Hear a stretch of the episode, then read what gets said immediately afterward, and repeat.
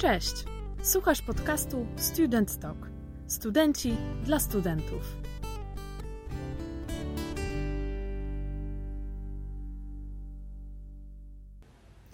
Moją gościnią dzisiaj jest Michalina Franasik.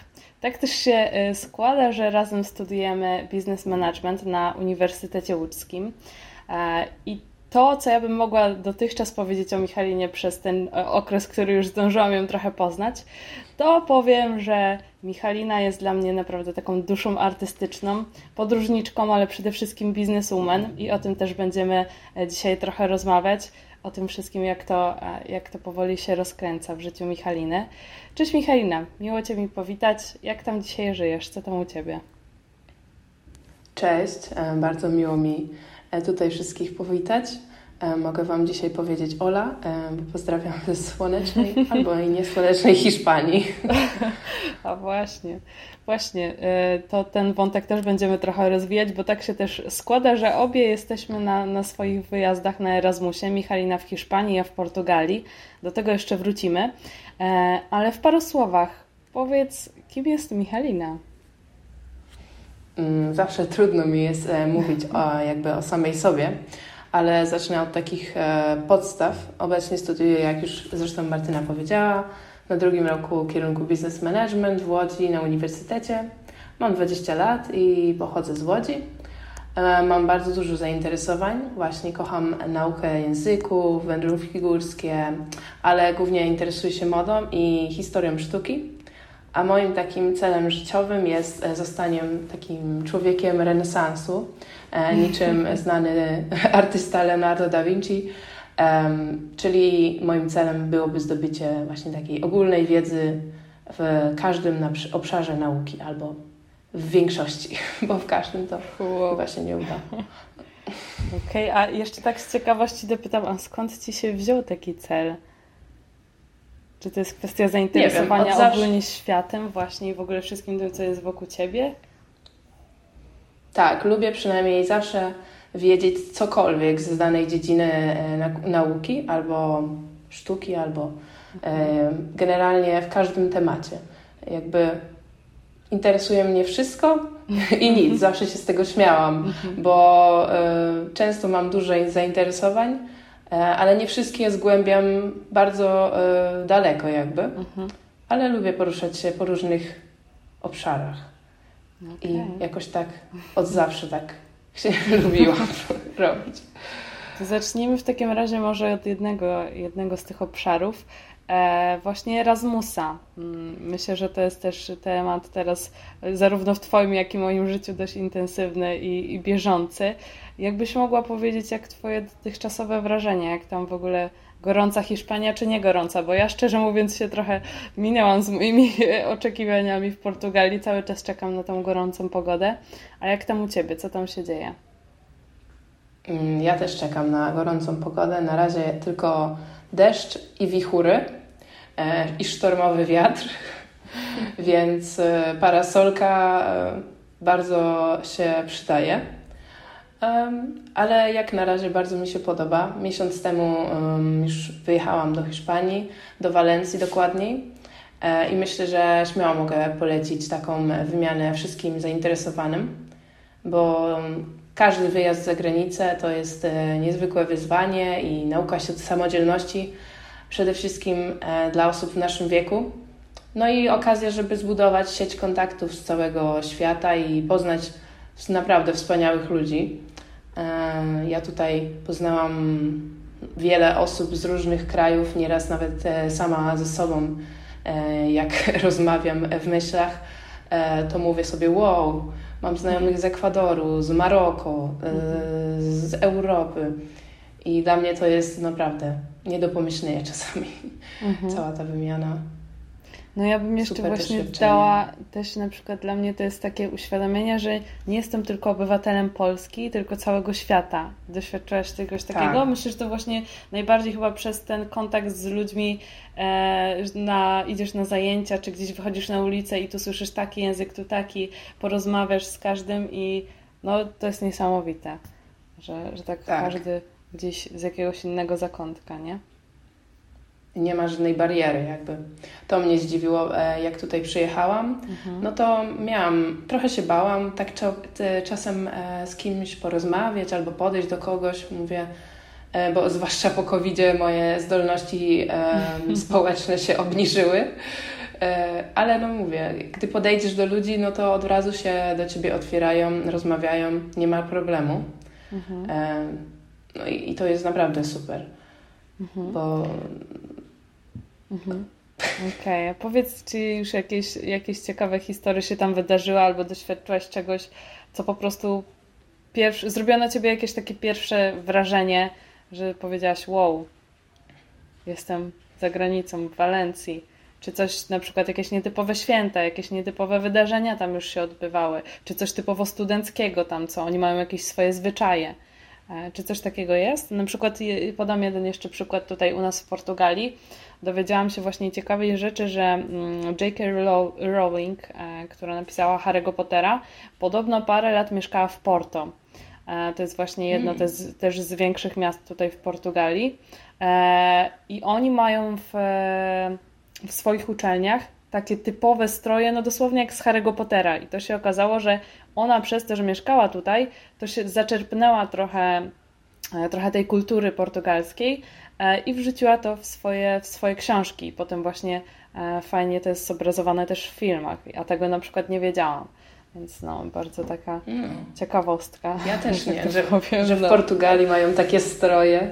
No, no. I nawet jeszcze jak byliśmy w Porto, to się okazało, że jest tam jakaś księgarnia, e, to już jest legenda, nikt tego nie wie, czy ona tam była, czy nie, ale też podobno się zainspirowała tą księgarnią i teraz, żeby wejść do tej księgarni trzeba e, zapłacić, bo jest taka, wiesz, wow, że ala Harry Potter, mm -hmm. więc robi na wszystkich wrażenie. No. Aha. No to myślałam zawsze, że w Wielkiej Brytanii i że Wielka Brytania była główną inspiracją. A, tak jakoś zawsze tam umiejscowiłam tą akcję. A tutaj się okazuje, że Portugalia, no nieźle. No. Tego się nie spodziewałam. Ja też. tak, ale jeśli chodzi o Walencję, e, to właśnie w, w zeszłym tygodniu, właściwie wczoraj, skończyło się takie wielkie święto. Nazywa się Las Fallas. To jest święto ognia. E, jakby koniec zimy, wypędzenie wszystkich złych duchów, e, przed wiosną oczyszczenie się duchowo i fizycznie przed wiosną. E, jest to wielkie święto, oni tutaj przygotowują je przez trzy tygodnie. E, jest wiele jakby pokazów pirotechnicznych, fajerwerków. E, w całym mieście, w całej Walencji są postawione wielkie takie figury o charakterze satyrycznym, takie kolorowe, różne rzeźby aktorów, jakichś postaci z bajek i, i polityków. I jakby oni, wszyscy ci mieszkańcy miasta, nazywają się fajeros obchodzą to, to święto i na końcu właśnie w, w finał tego święta palą te rzeźby. Więc w całym mieście jest jeden, jedno wielkie ognisko i dla mnie to był szok zobaczyć coś takiego. Mhm. W Polsce jest nie do, nie do pomyślenia moim zdaniem, żeby w środku miasta z 50 takich 30-metrowych rzeźb po prostu spalić i, i, i, i, i podziwiać te pokazy. Mhm. No jestem nadal w szoku. Zobaczyłam to dwa dni mhm. temu, nadal nie mogę już u, e, uwierzyć. Mhm. To tak I to jest też, ale to jest jakoś zabezpieczone, nie wiem, jest tam jakaś policja, straż czy ktoś, kto to koordynuje, czy to po prostu ludzie wychodzą na ulicę i palą to? Nie, aż tak to nie. E, zjeżdżają się strażacy z całej Andaluzji, z całego tutaj regionu, e, żeby pomagać e, jakby w tym święcie i oni podpalają rzeźby i oni też je gaszą. Okay. Aczkolwiek no, ogień był ogromny. 30-metrowy ogień po środku miasta, w takich wąskich uliczkach. Mhm. Dla mnie to był szok. Mhm. A to jest typowo dla Walencji, czy to ogólnie też w Hiszpanii w różnych miejscach w tym okresie akurat właśnie się dzieje coś takiego? E, Walencja jest głównym punktem, głównym obszarem i głównym miastem, e, gdzie jest największy i najgłośniejszy festiwal zresztą w całej Europie. Mhm. E, ale też słyszałam, że są jakieś pomniejsze tam festiwale w Mursi i w jakichś mniejszych miasteczkach też. Ale jednak, żeby to całe doświadczenie mm, przeżyć, no to poleca się, żeby, żeby przeżyć to właśnie w Walencji, bo jest naprawdę mhm. długi, głośny, huczny festiwal.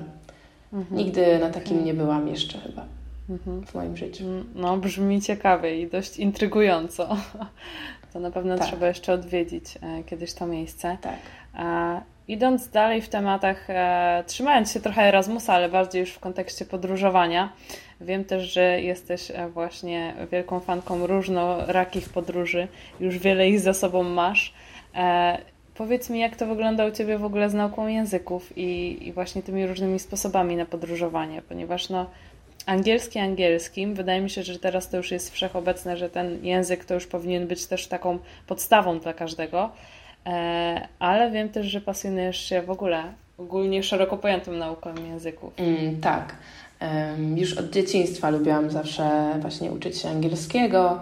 Potem e, w gimnazjum zaczęłam się uczyć niemieckiego i potem e, na własną rękę hiszpańskiego. I bardzo podobało mi się to, że mogłam zawsze jakby porozmawiać z ludźmi w ich języku. Nawet jeśli nie znam jakiegoś języka, ale poznaję też tutaj, nawet na Erasmusie, osobę, nie wiem, z Francji czy tam z Włoch, no to zawsze umiem przynajmniej powiedzieć e, ciao czy tam merci, jakieś takie po, pojedyncze wyrazy. Mhm. I myślę, że zawsze komuś jest miło, jak poznajemy ludzi z innych krajów, a oni wiedzą przynajmniej jak się z nami przywitać, albo gdzie jest i e, czym się charakteryzuje dany, dany kraj. No i właśnie tak to jest z, z moją nauką języków. To mnie zawsze motywowało. Mhm. Właśnie rozmowa z ludźmi, komunikacja e, jakby w ich języku. Mhm. I to, to mnie motywuje e, do moich językowych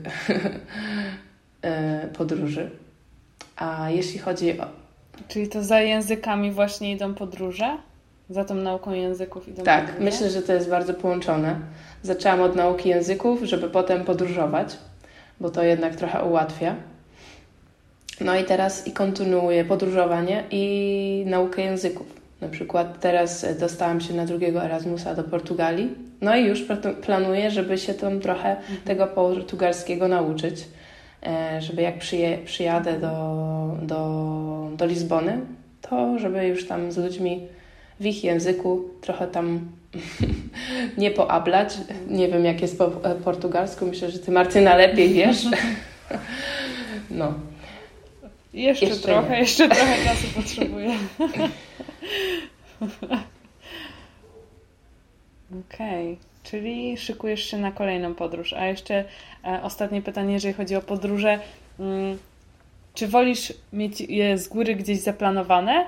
Czy lubisz też na przykład, wiesz, dowiadujesz się, jest jakaś last minute, jedziesz i, i po prostu tak na, spontanicznie? Jak to mm. zazwyczaj się wydarza? Dużo podróży jest zaplanowanych, ale ja osobiście wolę te niezaplanowane, bardzo spontaniczne jakby podróże e, za głosem serca idące. W zeszłym roku miałam mhm. okazję pojechać pierwszy raz na taką spontaniczną podróż e, przez aplikację Workaway. Moja koleżanka, która podróżuje po całym świecie właśnie w taki sposób, e, poleciła mi ją. To jest taki internetowy nośnik społeczności gospodarzy i podróżujących, chcących e, poznawać nowych ludzi poprzez takie wymiany językowe, kulturowe, wolnoriaty, czy tam e, pracę. Ja osobiście wybrałam opcję pracy i spontanicznie e, poleciałam, żeby spełnić moje marzenie, czyli zobaczenie Alp latem. I przez ponad miesiąc pracowałam w, górskiej, w górskim hotelu w Tyrolu w Austrii. E, no i taka spontaniczna podróż, zupełnie niezaplanowana, bo bilety lotnicze za, zabukowałam dwa dni po rozmowie z, z gospodarzami i w kolejnym tygodniu już byłam w Austrii. No, była najlepszym przygodą mojego życia. I pomimo tego, że była, byłam świadoma bariery językowej, bo mówię po niemiecku, ale w Tyrolu występuje taki bardzo silny dialekt Niestety nie rozumiałam za dużo, co mówią. byłam gdzieś po środku niczego, w mhm. górach, w lesie, daleko od cywilizacji.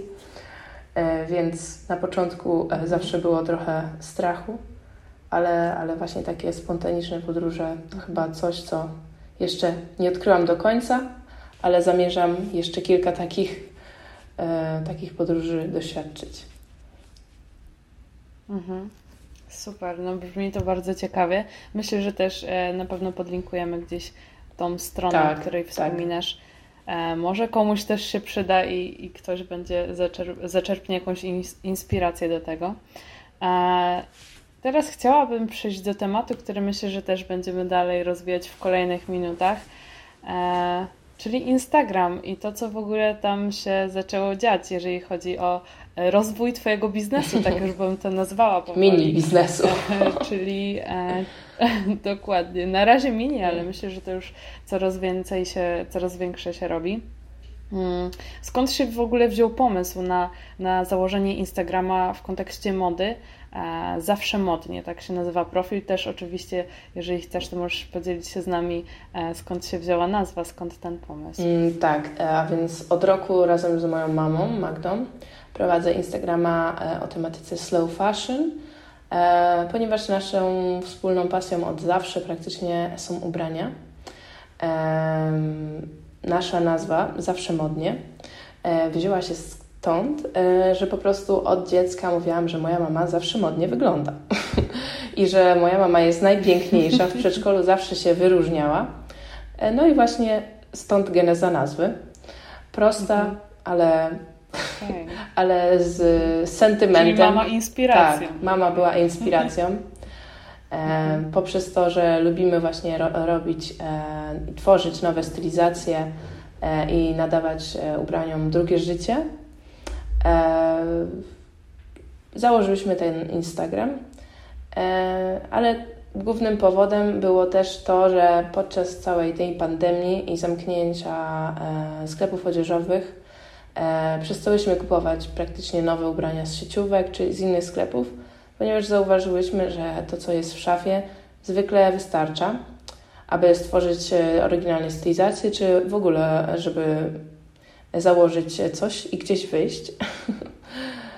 E, I główną ideą naszego profilu e, jest rozprzestrzenianie świadomości o slow fashion i rozważnym kupowaniu oraz e, pokazanie, że mm, te ubrania z lumpeksów, w cudzysłowie, nie są w żadnym stopniu gorsze od tych kupowanych w sklepach.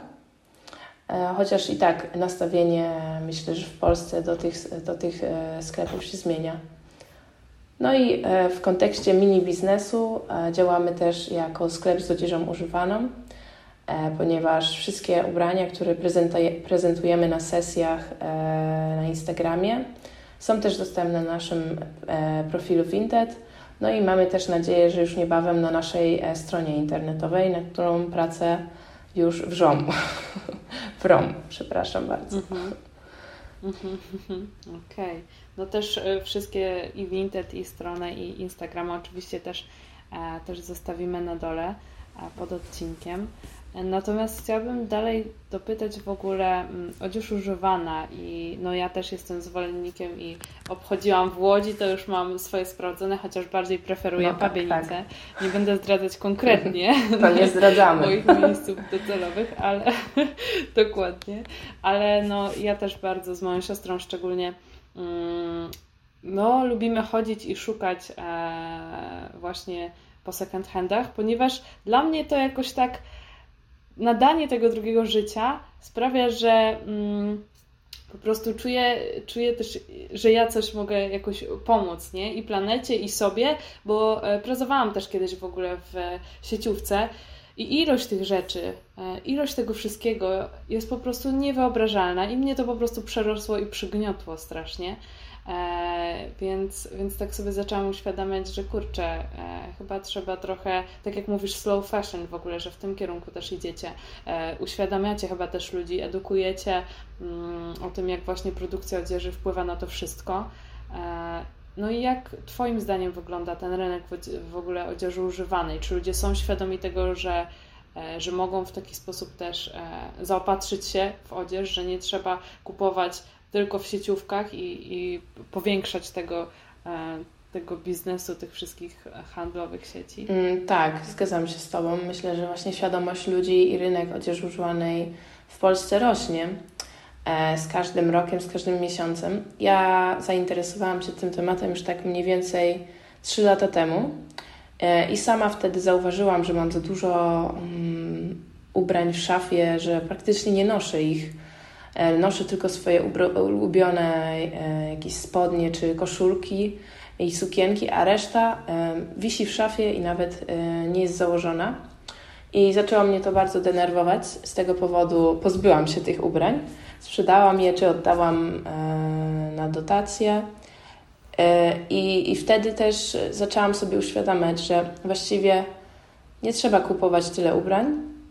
Można wybrać zawsze e, opcję właśnie second handu, sklepu z odzieżą używaną żeby już nie produkować, jakby nie, nie wspierać y, tych wszystkich sklepów, które produkują cały czas to na nowo, nowe ubrania, ponieważ y, w second handzie można kupić tak samo dobrej jakości, jak i nie lepszej jakości ubrania, które już są, tylko po prostu nikomu nie są potrzebne. Y, I właśnie ta idea, mhm. ta, tą ideę próbuję wspierać, ale też zauważyłam, Twoja siostra mówiłaś, e, młodsza, też e, bardzo lubi jakby lumpować, jak to powiem. Ponieważ takich słów trzeba tutaj użyć. Lumpowanie stało się właśnie bardzo modne. Ostatnio zauważyłam, że wiele młodych ludzi i nie tylko zmierzają właśnie do second handów, żeby znaleźć różne oryginalne, takie dobrej jakości rzeczy. No i bardzo się cieszę, że coraz więcej ludzi o tym słyszy, że trend e, utrzymuje się. Um, I mam nadzieję, że taki pozytywny odbiór tych lumpeksów, second handów, odzie, e, sklepów z odzieżą używaną nie będzie tylko właśnie kolejnym trendem, tylko zostanie z nami na dłużej, utrzyma się i ludzie nie zapomną, że to jest tylko jakby trendy, modne, tylko że to ma jakby czym, czym pomóc tej idei. Um, jakby ratowania tych ubrań, używania ich jeszcze raz na nowo.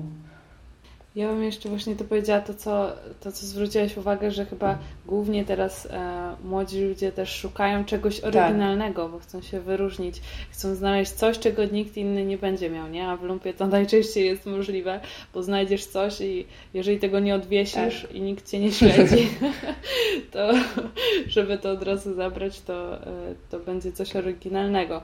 Ale no myślę, że istotne jest, e, istotna jest bardzo Wasza praca, to żebyście przekazywali za tym też drugie dno, mhm. nie? że właśnie jak, jak to jest ważne też dla naszej planety i że te ubrania po prostu można wykorzystywać ponownie, ponownie i ponownie, nie?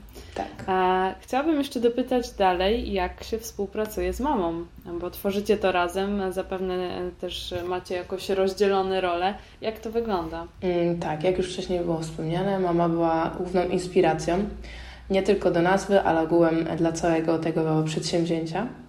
E, ponieważ to ona przekazała mi pasję do, do ubrań i do ich stylizacji. E, właśnie jeśli widzieliście w swoim przedszkolu jakieś dziwnie ubrane dziecko z, milionem e, spineczek i nie z jednym warkoczykiem, a z sześcioma, to ja właśnie byłam tym dzieckiem. E, zawsze miałam oryginalny strój i frizurę. I wtedy oczywiście nie doceniałam tego, ale po czasie wiem, że właśnie wtedy moja modowa przygoda się zaczęła. I w naszym mini biznesie, jak to nazywam, w przyszłości może w biznesie. E, ja jestem osobą, która zajmuje się tą stroną techniczną, czyli social, social mediami. Ja piszę z kupującymi, drukuję e, etykiety, tworzę je, aby potem wysłać paczki. A moja mama jest mistrzynią wysyłki. Pakuje paczki i wymyśla też stylizacje, e, które potem prezentujemy na naszych modelach i, i modelkach których zresztą pozdrawiamy serdecznie, bo bez nich e, nasze sesje nie byłyby takie fenomenalne. E, teraz z tego powodu, że jestem w Hiszpanii, e, moja mama oczywiście w Polsce, nasza współpraca trochę musiała ulec e, zmianom, no ale radzimy sobie całkiem nieźle. Jesteśmy cały czas na łączach e, i pilnujemy e, biznesu. Moja mama pilnuje biznesu w Polsce, a ja przez internet. Tak to musi niestety być, ale działa. Okej, okay, no to super.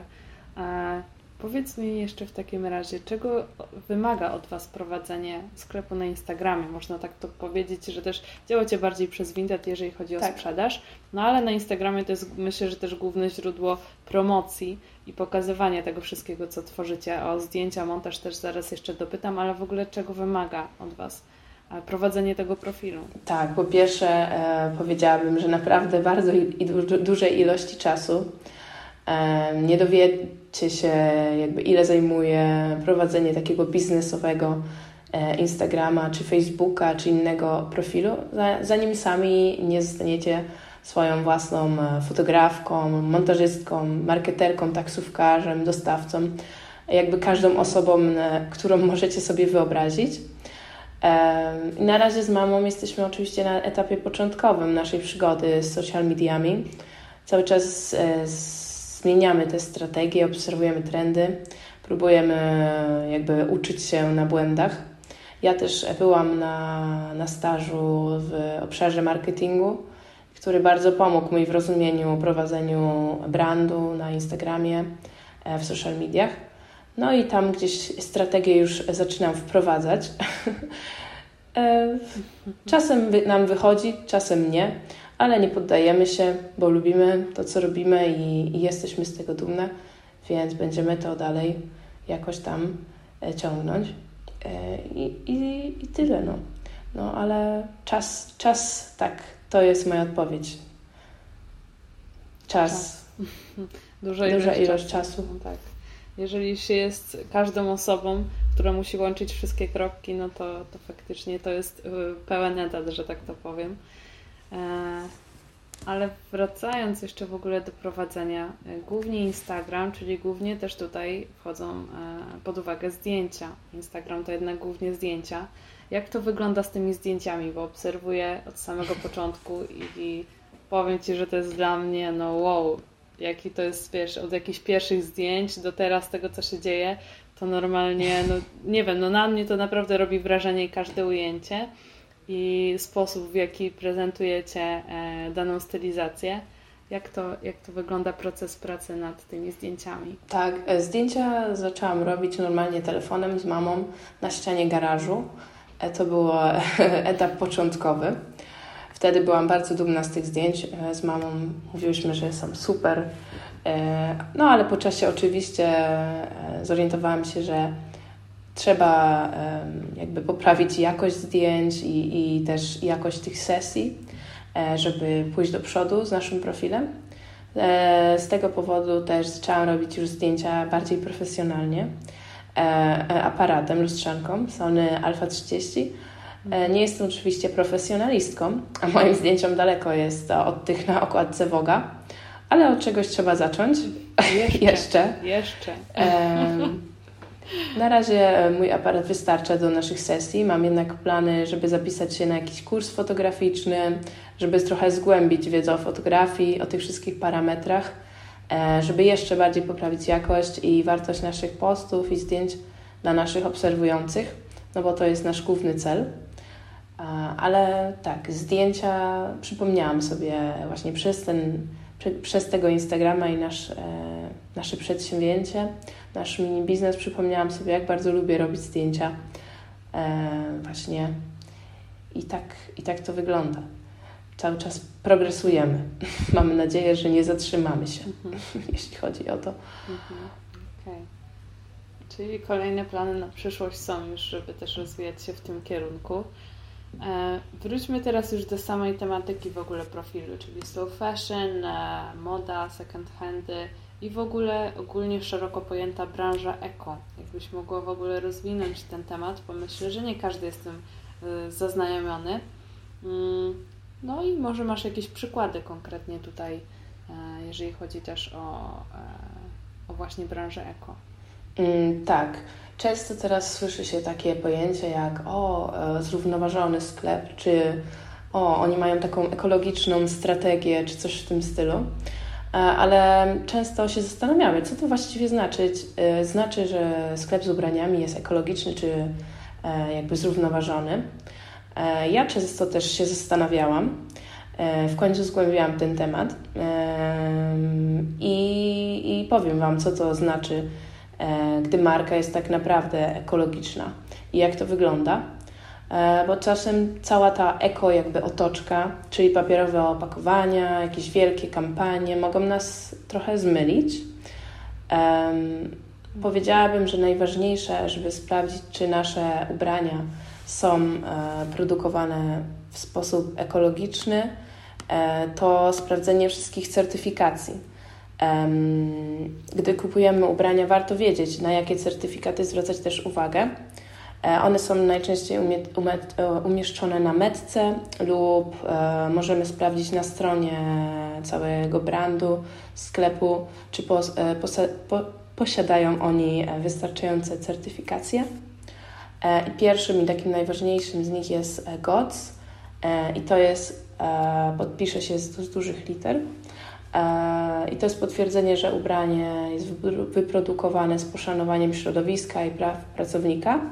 Podobnym jest e, tutaj Fair Trade, e, czyli organizacja, która też zajmuje się sprawiedliwym handlem e, i sprawdza ona, czy pracownikom odpowiednio zapłacono za pracę przy wyrobie materiału. Dla mnie też ważny jest, z jakiego materiału wykonane jest ubranie. I aby sprawdzić, czy same materiały zostały ekologicznie wyprodukowane. Możemy zobaczyć na takie e, wskaźniki czy e, certyfikaty jak e, Ecotex Standard czy ZDHC, które eliminują groźne chemikalia z, z, z materiałów przy procesie produkcji. Lub także możemy zobaczyć, czy nasz nasze, nasze ubranie ma certyfikat Lensing TM czy Ecovero TM, które głównie skupiają się na materiałach takich jak wiskoza, liocel i tencel, które często są e, mylone e, jako materiały sztuczne, ale te certyfikaty właśnie sprawdzają, czy są one wykonywane z odnawialnych źródeł drewna, czyli z celulozy drzewnej i czy przy procesie produkcji nie wykorzystywane są chemiczne środki, bo często tak jest. E, no i myślę, że właśnie przez to, przez te wszystkie certyfikacje, które wiem, brzmią dosyć ciężko, ale gdy się już przez nie przejdzie i naprawdę e, chce się zacząć kupować rozważnie, e, to mogą dużo pomóc. I ja wprowadziłam to do swojej rutyny kupowania, bo staram się oczywiście kupować w second handach, ale nie mówię, że czasem nie kupię jakiegoś e, ubrania gdzieś w sieciówce, e, bo to nie, nie, nie można iść w skrajności w skrajność, ale zawsze przed zakupem jednak próbuję mm, przeczytać skąd jest materiał, jak został, został e, wyprodukowany i wtedy dopiero podejmuję decyzję o zakupie. Więc. Jedno mam pytanie, jeżeli chodzi o te certyfikaty, to można te informacje znaleźć normalnie też na metce danego, e, danego ubrania? To tam powinny się znajdować? Tak. Czy to bardziej gdzieś właśnie, jeżeli jest dana firma, to oni powinni gdzieś mieć umieszczone informacje? E, na pewno firma na ich stronie powinna mieć e, wypisane certyfikacje, jeśli chodzi o, o materiały i produkowanie ich. E, ale znaczki takie jak Fairtrade czy GOTS na pewno powinniśmy znaleźć na metce. Nawet nie na metce, tylko tam na tej metce, gdzie są napisane jak prać, jaki to jest materiał i mhm. na tych takich karteczkach. Tam one powinny się znaleźć, żebyśmy sami w sklepie mogli sprawdzić, jakby czy tam, ten materiał jest certyfikowany, czy nie. Więc mhm. zachęcam. Okej, okay, to teraz od dzisiaj każdy uważnie czyta metkę, tak. zanim coś kupi. Sprawdzamy, z czego zrobione jest, zrobione jest nasze ubranie. Idąc dalej, czy możesz jakieś podać przykłady, e, nie wiem czy w Polsce, czy może za granicą, jakichś, jakichś marek, e, które, które są zgodne z tą ideą właśnie e, bycia eko, ale nie tylko z nazwy eko, tylko faktycznie kierują się tym również przy produkcji. Mm, tak, Polska jest tak właściwie prekursorem takich marek ekologicznych. Mamy dużo mniejszych sklepów, głównie z odzieżą, na tych się skupiłam, które właśnie są ekologiczne i próbują e, tej strategii rozważnego e, produkowania. Pierwszą taką marką, która e, personalnie bardzo mnie zainteresowała technologiami, jest Blockforms. Um, oni charakteryzują się minimalizmem, geometrią i dobrym krawiectwem. E, projektanci czerpią inspirację z modernistycznej architektury, Bauhausu, i wszystkie włókna, które wykorzystują, są organiczne. Ale co ciekawe, e, wykorzystują oni e, dead stock, czyli e, z języka angielskiego taki wymarły materiał, coś w tym stylu. I to są po prostu niewykorzystane materiały, które prędzej czy później i tak by zostały wyrzucone. Oni je skupują i z tych materiałów e, robią swoje ubrania. ale innym e, flagowym punktem marki e, jest wykorzystywanie naturalnego wosku pszczeli, pszczelego do impregnowania bawełny. Przez to staje się ona wodoodporna. Jest to taki naturalny sposób, aby, aby produkować kurtki wodoodporne. I ta technologia naprawdę zdziwiła mnie, ponieważ nigdy o czymś takim jeszcze nie słyszałam. Dodatkowo e, farbują e, albo zamierzają, mają w planach farbować, e, farbować swoje produkty naturalnymi barwnikami z ziół czy roślin, tak jak za, za dawnych czasów. Przez to zmniejszają mhm. zużycie właśnie tych chemicznych barwników, które nie tylko są szkodliwe dla naszej skóry, ale też dla, dla środowiska. Więc myślę, że ktoś jak, e, jak ktoś bardzo lubi takie minimalistyczne, geometryczne e, i klasyczne kroje, to e, Block Forms byłoby dobrym kierunkiem. Mam jeszcze inny, inny przykład. Firma nazywa się Atomy i oni dużo kurtek, jakby odzieży produkują ze skóry. Skóra jest e, produkowana i wyprawiana w Kaliszu e, w sposób tradycyjny e, przy pomocy garbników roślinnych, które są zresztą bezpieczne dla środowiska, ale też mają też, ale też mają także skórę z ananasa. E, co jest dla mnie szokujące. Nigdy bym nie pomyślał. Ubrania ze skóry ananasa? E, tak, ja dobrze skóry rozumiem? z ananasa, e, a konkretnie z, li z liści ananasa, czyli z tych części mhm. e, zielonych. E, po prostu jest to pulpa e, dość pulchna ananasa, z której wytwarza się taką materię podobną strukturą z takimi zmarszczkami do normalnej skóry. Nazywa się ona Pinatex. I jak dla mnie warto zawsze próbować coś nowego.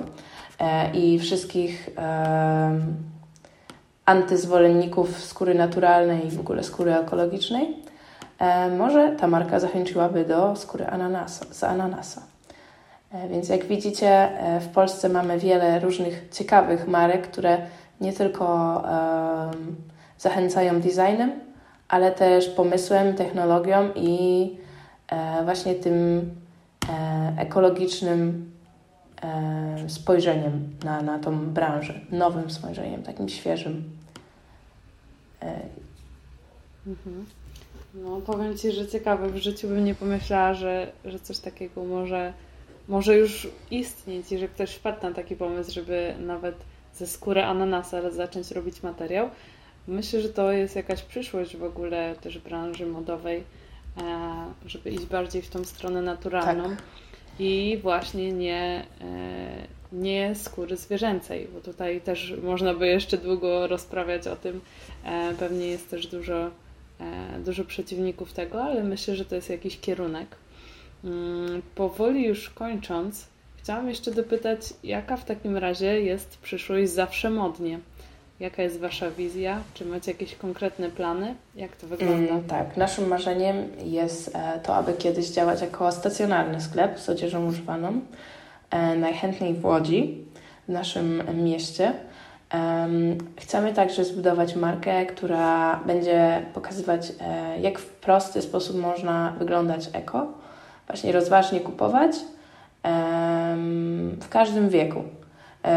I dodatkowo chcemy zbudować społeczność, e, która kocha modę. Może nie jest specjalistą, jeśli chodzi o, o, o, tą, e, o, ten obszar, o ten obszar, ale widzi połączenie kolorów, czy chce wyglądać właśnie oryginalnie, o czym wcześniej wspomniałyśmy. E, I chce się wymieniać pomysłami stylizacji z, e, z, z ubrań z drugiej ręki. To jest nasz cel i do tego dążymy. A co przyniesie przyszłość? E, zobaczymy. Zawsze możemy zmienić strategię mhm. i pójść w innym kierunku, mhm. ale na razie do tego dążymy i to jest nasze marzenie, żeby właśnie założyć nasz własny sklep. Okay. No to świetnie, będziemy na pewno wspierać, jak coś będzie się pojawiało i też zachęcamy wszystkich do obserwowania tego, co tam się dzieje u Was na profilu. E, z czym byś chciała zostawić na dzisiaj naszych słuchaczy? Mm, myślę, że chciałabym Was wszystkich e, zostawić z cytatem Dorothy Thompson, która jest amerykańską pisarką i dziennikarką. E, cytat brzmi: Zaczynamy żyć, kiedy przestajemy się bać życia. E, myślę, że cały ten cytat dobrze podsumowuje e, dzisiejszą rozmowę, ale nie tylko, e, bo też moją całą osobowość. Myślę, że jestem osobą, która cały czas się uczy, jak my zresztą wszyscy, popełnia błędy i wychodzi poza strefę komfortu, ale co najważniejsze, próbuje. Przestałam się bać próbowania. Kiedyś nie byłam taka jak teraz. Um, oczywiście nie zawsze mi wszystko wychodzi, nie jestem 100% zadowolona z mojego profilu modowego, z mamą, e, czy mojej nawet wymiany studenckiej i decyzji, ale co jest dla mnie najważniejsze, e, to to, że właśnie nie boję się nowych wyzwań, do czego e, Was także zachęcam. I z tym właśnie chciałabym Was zostawić dzisiaj. Dzięki. Dzięki bardzo, Michalina. E, Myślę, że to, no nie słyszałam jeszcze nigdy tego cytatu, ale chyba zacznę się zgłębiać trochę e, w tą, w tą e, osobę e, Dorothy Thompson. Tak. Zaczynamy żyć, kiedy przestajemy się bać życia. Tak. Tego wszystkiego Wam dzisiaj wszystkim życzymy. Dzięki jeszcze raz Dziękuję bardzo, bardzo za zaproszenie. Za I mam nadzieję, mam nadzieję do usłyszenia. No, do usłyszenia.